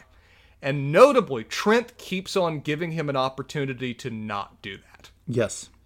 Before he keeps giving him a space, like, okay, if you'd like to elaborate, or if you'd like to change that story, here's your time to do it. This is a man who's got a scoop. This is a man who wants to get a quote in before something else happens, or thinks there's more going on here than is being revealed in the official narrative and wants to give Ted the opportunity to control the story. So that's a great question. Do we think that Trent already knows or suspects? Because you offered two things there. That he already has a scoop, right? That he's going to go with Ted had some emotional breakdown, somebody else in the clubhouse told him, or does he just know Ted well enough by now to know that's bullshit? I think I think either one could potentially work out. We've seen before that Will's a bit of a gossip, so it's possible Will may have talked to the press in terms, because he would have been a person that would have been in the clubhouse to see Ted walking by in that particular way at that particular time, or someone else may have seen it. Who knows too? It also could just be, as you said, man looked at Ted's reaction right there and went, "I've seen a lot of coaches over the years, and I've seen Ted.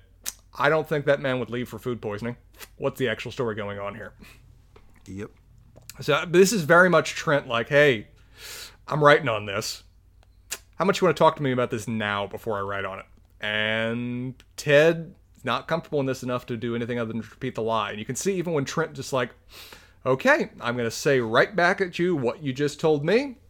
That's what you're saying. And walks out as Ted just looks on like, oh, fuck. I just repeated a lie to this guy.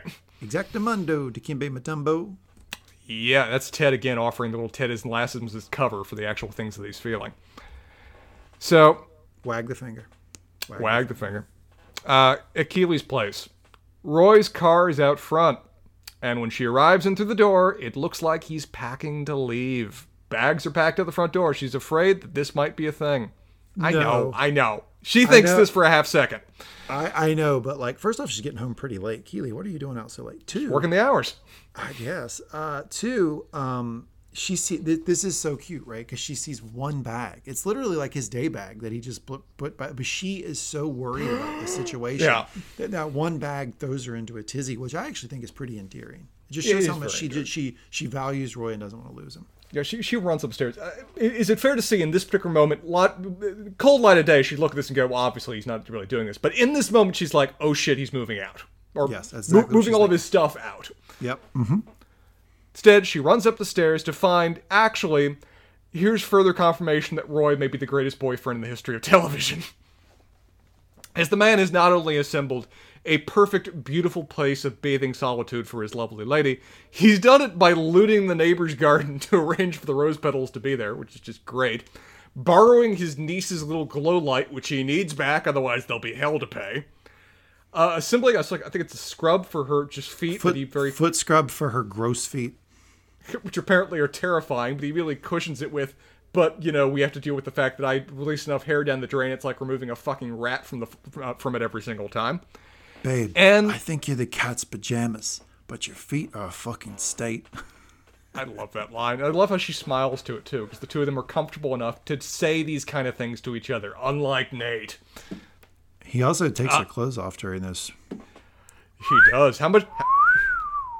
you always ask me, did I appreciate that particular Rebecca scene? Did you appreciate Roy seductively removing Keely's clothing while he's telling her these lines?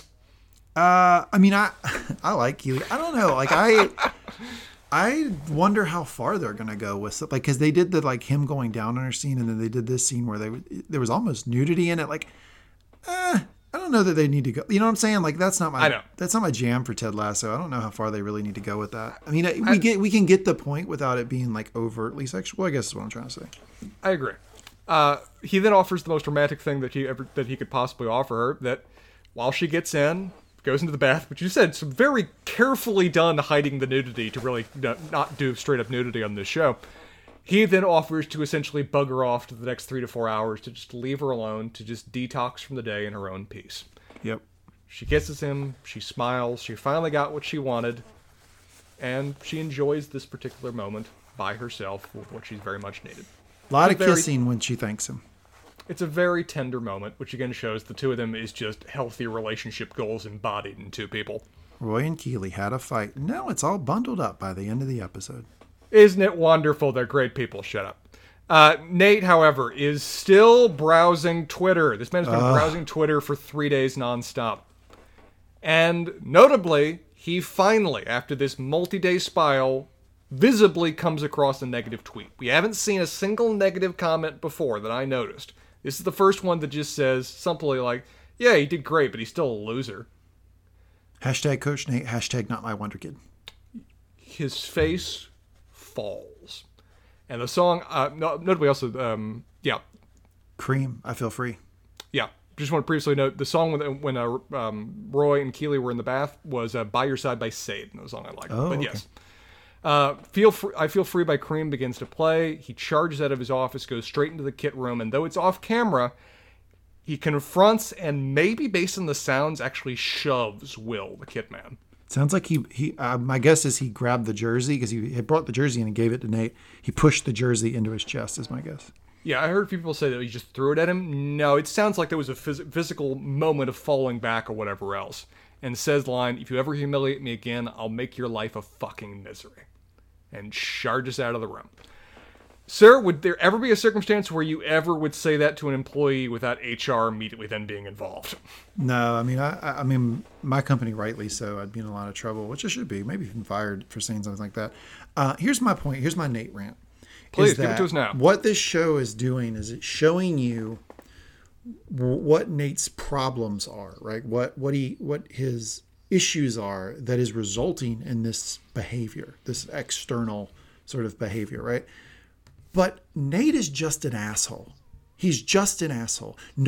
I've never in my life encountered somebody who's an asshole that didn't have a reason for being an asshole. Everybody is either having a bad day, low self-confidence, dad hated them, drunk. There's something going on with everyone when they're being an asshole that doesn't excuse the behavior for anyone. And just because we have an inside peek into why Nate's being an asshole doesn't excuse the fact that he's an asshole. So my whole Nate rant here is that we should call him an asshole and put a period on the end of that sentence, the way we do every single other person who's being an asshole. Like, I don't do this sort of like caveat with him. I think we should just call him a jerk, and he's just being a jerk. And everybody who's a jerk has a reason for being a jerk. Yeah, understand, but do not excuse. I mean, what he's doing is not something we can just brush under the rug. I went on a 2-minute rant, and you just nailed it in one sentence. Understand? Yeah. Okay. Thank you. I'm here for it. That was really good. I'm completely on the same page with you. Where I've seen people always just say, "Well, you know, you just got to forgive him. He's having a rough time, or you know, it's been a difficult experience." It's like, well, I can still come to that from a state of empathy and still say you can't do that, and that can be a thing that happens. And if they're willing to improve, great. If they're not, then they're just straight up an asshole. And it seems right now, Nate's not in a state where he's willing to improve. We tend to forgive because we have a peek behind the curtain as to what somebody's going through. But the reality is everybody's going through something. Yeah. Everyone in the world is going through something. Just because you don't have a peek behind it doesn't mean it's any different than the person you do have a peek behind the curtain, right? So my point is he's just an asshole. That's it. Yeah, that's part of the reason that, like, you know, old school Disney villains were great, because they were just dyed-in-the-wool evil in a way you almost never see in the world. It's not, everybody's the hero of their own story. Everybody's got a certain sympathetic reason or that sent them down their dark path or whatever else. It's not something that just because you find out about the trauma that it all makes it okay what they're doing now. It may give you some empathy to help, you know, try to help them, but if they're still just being an asshole, you need to address the fact they're being an asshole. Yep, agreed.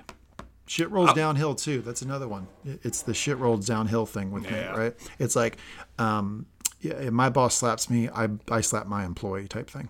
And it's very notable too that that now having Beard confront him over the subject of players, he's returning to somebody that he thinks he can get away with. He's going after Will. Now, notably, the guy that he goes after, Will, is the same guy that did the Wonder Kid reference again, and that's the thing he keeps hitting back on several times. What he really doesn't like that. Yeah, he really doesn't like that because it's him. It's a mistake that he made during his moment of glory. It's a little bit of tarnish on his otherwise perfect trophy, and so that's what he keeps returning to. Is that's an element of vulnerability that he just can't acknowledge that exists. Otherwise, everything that he is going to collapse. Agreed. So the recap is done. A relatively shorter one this time around, but you know I think it had some affecting scenes and some important scenes, and it's going to set up a lot of where we go. But it felt like a bit of a not as much necessarily happening in this episode kind of experience. Oh, it's not that bad. I really didn't like it.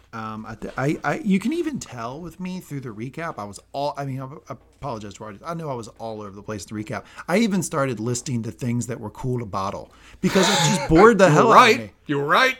I did nail that though. Yeah, shout out to you. You did. No, it did bore me this episode, and I still love the show. I'm all in. I will be watching it first thing Friday morning for season 2, episode 8 because the show has built that trust for me. That it can go as an episode that I'm not crazy about and I'm still locked in. But I hope that this was more of a filler episode because they had to get to 10. They stretched it a little bit. I just felt like it wasn't packed enough with enough things to justify being a standalone episode for me. Well, sir, remember, journeys are about walking through a dark walking through a dark forest every now and then. And to get through the dark, you have to get to the end goal. You have to go through the dark forest. This, sir, is your dark forest of the season. Yeah, it's the "just trust me" thing that the show said. Just trust me. Well, you know, hey, we talked about this. But the "just trust me" thing is when you hit a plot point that I'm not comfortable with, and there might be resolution later that you get me there. The "just trust me" doesn't work for an episode that's just flatly not entertaining. Like that to me doesn't really work. But it, you know, other folks might like it, and if you do, that's great. And I think this sets up perfectly. Then, what did you feel was the train wreck of this episode? What could it be? We've done train wreck of the episode on many shows. We've talked about winners and losers of the episode. I don't think we've ever had a train wreck of the episode, a loser of the episode that is more clear than this one, and that is one Mr. Nate Shelley Shelby himself, train wreck of the episode. There's nothing to dispute in that regard. This guy's the ultimate train wreck of this season. Yes. Everybody else, when they have rough moments, they're still actually in the process of healing and improving and going on their own direction. Nate's the only one that is being progressively worse, even as he appears to succeed. Completely agree. Are we ready for the Sportscenter Top 10? I am absolutely ready for the Sportscenter Top 10. Okay, as most weeks, you will lead off. What is one thing that you noticed about the episode? This is a credit to the episode that they could make the therapy sessions, even for somebody like me that has a directed version to therapy, look this both realistic and productive and heartwarming and caring, and have it look like even a steady progression and arc of it too. I thought that it was done beautifully and gave me a wonderful insight to Dr. Sharon that I'd been building to, but hadn't fully encapsulated yet until I got to see her finally in her element, in her room, dealing with another person on those kind of terms. I thought that worked out beautifully, and it sold me on the character, even to which degree I'd been accepted but hadn't fully realized up until this moment. Yeah, I feel like those scenes aren't written for me, right? They're not written for people who already trust therapy. I think they're actually written for you. They're written for Ted. They're written for people that are coming in this from Ted's perspective. And yeah, that's what they're hitting me on. Yeah, okay. We start out with the song I Got You, Babe by Cher and Sonny Bono. Absolutely. That is a phenomenal song. It was the first single taken from their debut album. So it was the very first single from their very first album, Look at Us. They came out the gate hot with that one. It spent 3 weeks number one on the Billboard Hot 100 in the United States, sold more than 1 copy. This is back in the day when people would buy singles. I know that's crazy now. And it also reached number one in the United Kingdom and Canada. A lot of covers of this song, Spencer. I would say the best and the worst. I'm going to give you the best and the worst covers. Please. I Got You, Babe right now. The best is by UB40. I don't know if you ever heard UB40. It's the Red Wine, that group. Oh, okay. Sure, yeah. They did I Got You, Babe, and it was extremely good. It reached number 1 in the UK charts, number 28 in America. The very worst I Got You, Babe is Cher herself did with Beavis and Butthead. That was actually released as a single. Yeah, there you go. I've actually heard that one. Yeah, that one's bad. Pretty terrible. There you go. I Got You, Babe. Next one from me, Roy and Keely and relationship goals. As you said, it's kind of sappy that all their problems tend to resolve in an episode, but they also go into all their problems like adults in a way, as I've said before, that you just don't see on television, of where this is one of the rare moments of where they didn't just talk about their problems straight up out front. They actually had a bit of a blow up because they weren't doing that, but they're still mature enough that they actually, talk to friends, talk to other people, realize their issue, and realize how best to resolve it. In a way you just don't see on TV that much, to see people act that way. You still always surprised by how healthy the two of them are, and have great hopes for them in the future.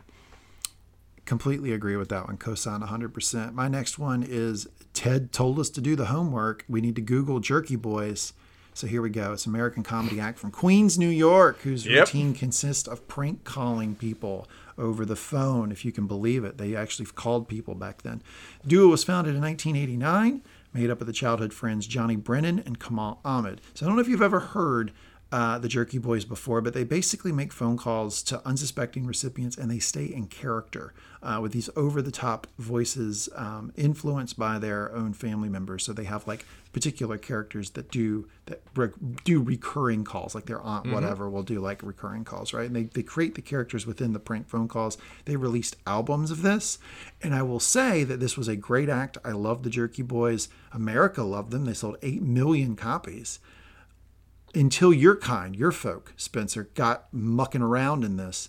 The lawyers came in and said that apparently you cannot record someone over the phone without their permission first, and that completely blew a hole in the act, and they are no more. It varies based on state law. There are one-party recording states, but there are many states that actually require two-party consent. And then, yeah, that's illegal. That's wiretapping. Yeah, so they can't do it anymore, basically, but it was good while it lasted. All right, last one from me. Beard confrontation with Nate. It was simple, it was understated, it was direct, and it was effective. That was a beautiful confrontation moment of telling Nate what you did was wrong and you need to fix it. And I really appreciated how much it was in keeping with Beard's style of handling things. Okay. I am going to go with a very sort of off-the-cuff reference that's Jan made when talking about how Jamie knew his stuff. Jamie knew his stuff with a guy named Johan Cruyff. This is apparently who Jamie was taking from when he figured out he needed to give his teammates space as opposed to crowd them like Roy told him to do. Henrik Johan Cruyff was a Dutchman. He was a Dutch professional football player and coach. As a player, he won the Ballon d'Or 3 times in 1971, 73, and 74. His actually highly regarded and widely regarded as probably the best football coach of all time. He is well known for being a proponent of what is called total football. I've never heard of this before. It's a tactical system in which any outfield player can take over the role of any other player in a team. It's basically If you ever watch basketball, shocker, I'm going to make a basketball reference. It's like switching, right? So like, Spencer, if you are guarding a guy and I'm guarding a guy and they run a screen, we can just switch off and we'll switch who we're guarding. And we'll just switch over and over and over again. In essence, that's kind of a parallel to what Johan Cruyff was pushing. And that's what our boy Jamie picked up on. And there you go. Nice. Didn't know that. Appreciate it. Okay, I think we nailed 10 on the nose, as we do every week. Spencer, anything you want to talk about, wrapping things up before we jump into Ted's life lessons? As said, as this episode standing by itself, it's a fine episode. Not particularly stellar, not particularly amazing, had some good scenes, whatever else. But I think it fits in well with the arc of where the back half of this season is going. I'll just be really curious to see if this is indeed kind of the arc that they're going with. Will this be a show, by the time it wraps up, one that you and the people like you that appreciate the show for a somewhat different purpose will still enjoy as much by the time this season is done? Yeah, I hope they throw a silly episode in the last three. I'm looking for like episode 1, episode 2 level of silly. Give them episode 9, episode 10. I think we're going to need more time to heal and more time to address problems before we really can get back to that kind of fun moment again. Yeah, I don't know. One thing that is true during these episodes that aren't as funny, the last two in particular, is Roy is still pretty funny. So they continue to give me some good Roy moments in the last couple episodes. So I will say that positively about the last couple episodes. But again, not my favorite. I would put it in the top, maybe, bottom, maybe 2 or 3. But when I say not my favorite Ted Lasso episode, it's still eminently watchable, and I still am always going to turn on the television. Did you know what the name of the next episode was, by the way? What is it? Man City. We're doing the next round of the playoffs, so the quarterfinal, and they're apparently challenging their own rival. Semifinal of Man City, and that's who Jamie played for, right? And that's who knocked them out of the Premier League last season. Yeah, this is a bit of a rematch, come to Jesus moment. Here we go. Revenge time. Let's do it. Trying to get the title belt back. But before then, we have Life Lessons with Lee. What did you get out of this episode, sir? Ted's Life Lessons. Here we go. Number 1 is around social media. Now, look, everybody has preached about this subject forever, about the ills of social media, about how it's bad. None of that seems to really change people's minds. I think people have this cognitive dissonance where they can hear about the evils of social media. They can agree. They can shake their head and say, you are absolutely 100% right. And then they go back to their social media feed and they do exactly what we see Nate do. Here is the advice I have for everyone around social media. And that is, cultivate the environment you want. So accept friends who post things that make your life better. Every time you read a post, ask, did this post make my life better? And if it didn't, unfollow whoever it is. And what you can do is you can curate your social media to something that actually brings you joy. And I've done this recently. Let me tell you what I have in my Facebook feed right now, Spencer. Everything is one of 4 things. They're either benign pictures from someone's vacations, which I appreciate. Something about Star Wars, because I follow a lot of Star Wars groups and I get a lot of Star Wars scoop. Cat videos or animal videos writ large, but mostly cat videos. And then 4, photography that I find particularly interesting. Now, that is it.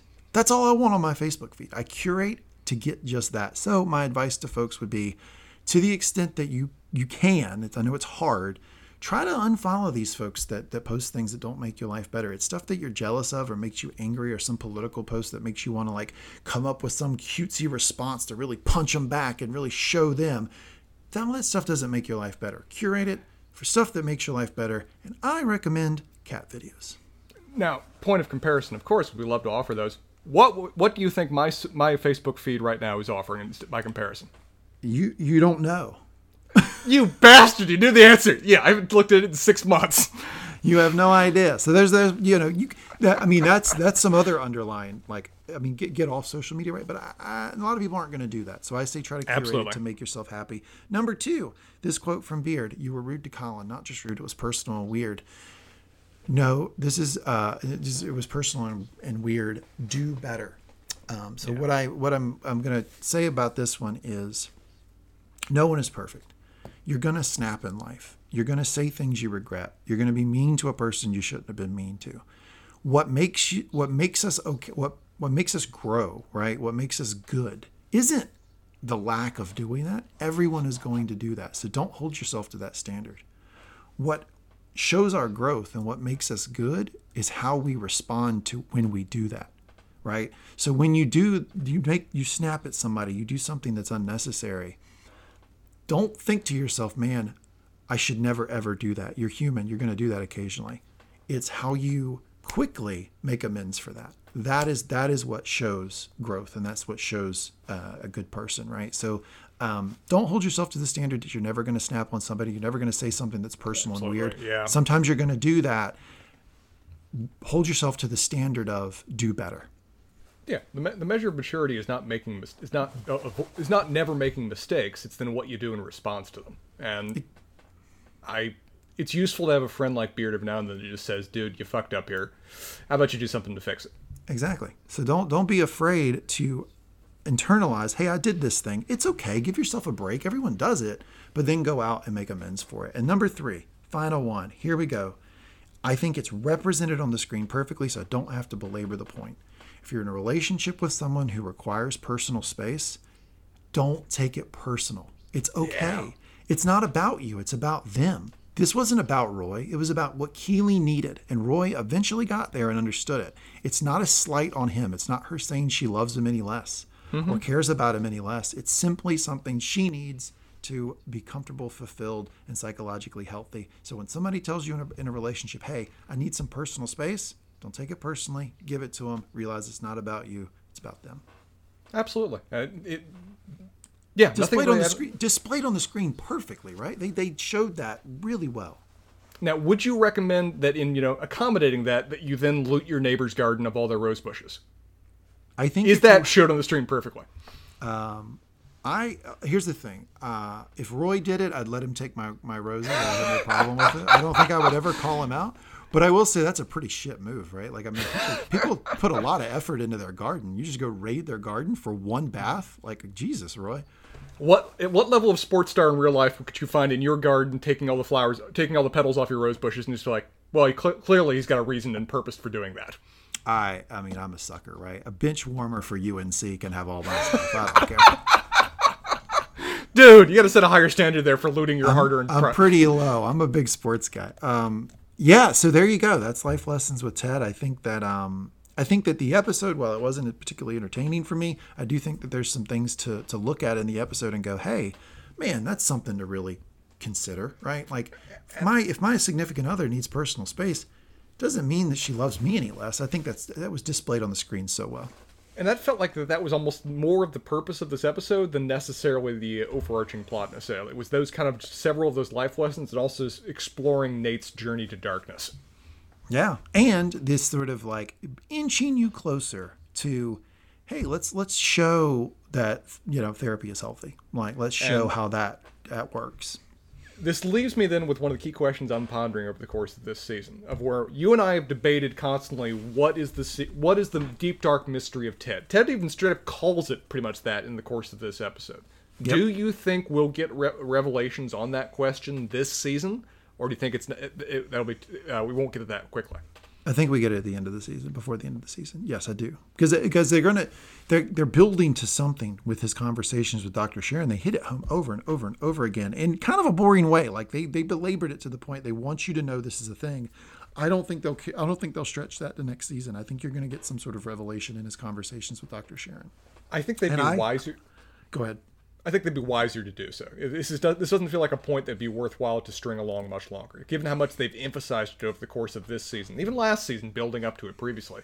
This is a moment that's been teased for a while now in terms of revealing a lot of what makes Ted Ted, the background that's driven him to this particular moment, why he set these rules and parameters for himself that keep him going. So if they keep on dragging us along for that, I think it just makes it all the weaker when it's finally revealed. I completely agree. I still stand by my theory, though, because I've been crushing the theory so far. Oh, yeah. Like last episode, I theorized that Ted would not be the coach by the end of this episode. So tick another one on the success. Hey, if you listen to Twitter and show, they'd already named Nate as the head coach and Ted'd be out of the job. Yeah, Jesus. So I've been terrible on the prediction so far, but I will say that my prediction still is that Ted's dad killed himself. I think that one still holds. given the focus on dads this season and last, dads being so much of a driving force with respect to why characters are, parents in general, really. He even said, you're going to blame it all on my folks, aren't you? After I spill my guts, you're going to blame it all on my folks. Did you note how Dr. Sharon reacted when he said that? No, what she did.